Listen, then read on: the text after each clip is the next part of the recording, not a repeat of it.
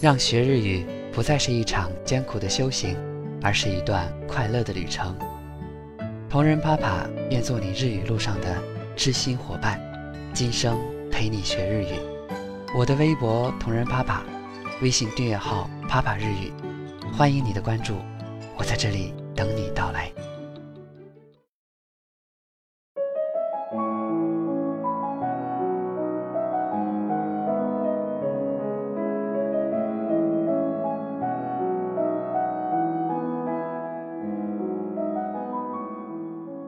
皆さんおはようこんにちは、キリトです。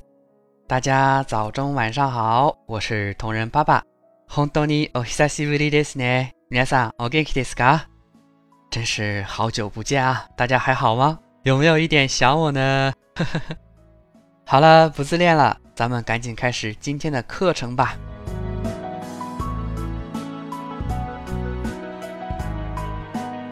今天想要和大家一起学习的是日语的促音，促是仓促的促，这真是一个非常形象的用来总结这个发音的字啊，因为促音的发音方法真的很仓促。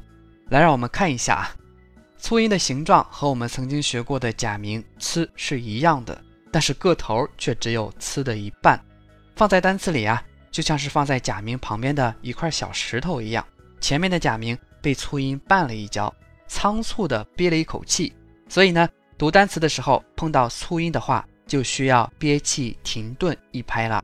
具体的方法啊，就是发促音的时候，先堵住气流，形成一个顿挫，停顿一拍后放开堵塞，使气流冲出，紧接着发后面的假名发音。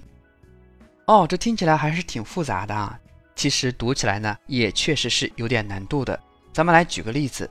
华丽这个词的日语单词是立巴，在立和啪这两个假名中间呢是有一个促音的，所以这个单词的发音方法是先发立，马上转换成啪的嘴型，形成顿挫，堵住气流，憋气一个节拍之后呢，再让气流爆破而出，发出啪这个假名。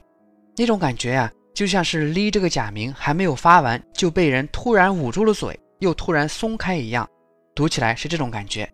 立巴，立巴，大家一起跟我读一下，感受一下。立巴，立巴，感觉如何呢？那促音在键盘上该怎样输入呢？一般有两种方法，第一种是双打促音后面假名的辅音，比如立巴是在日语输入法下敲字母 RIPPA 就可以了。另外一个方法呢是单独输入促音，在日语输入法下敲字母 XTU 就可以打出促音了。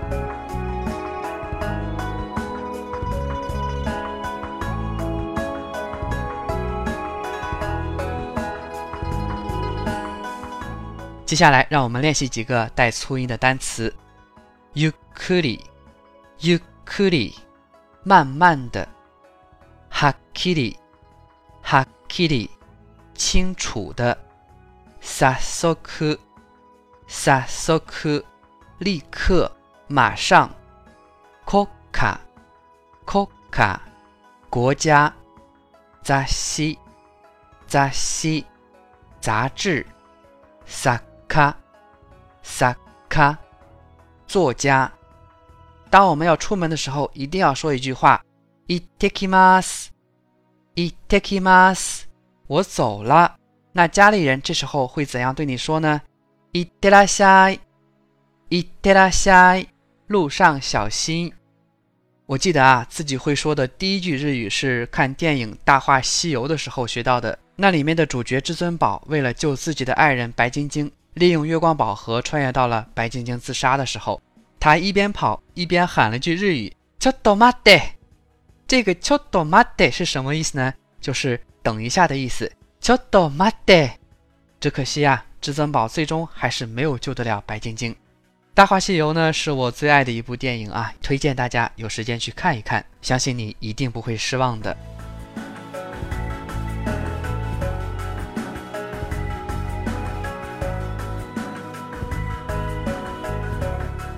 那最后呢，大家跟我一起重新读一遍今天的单词。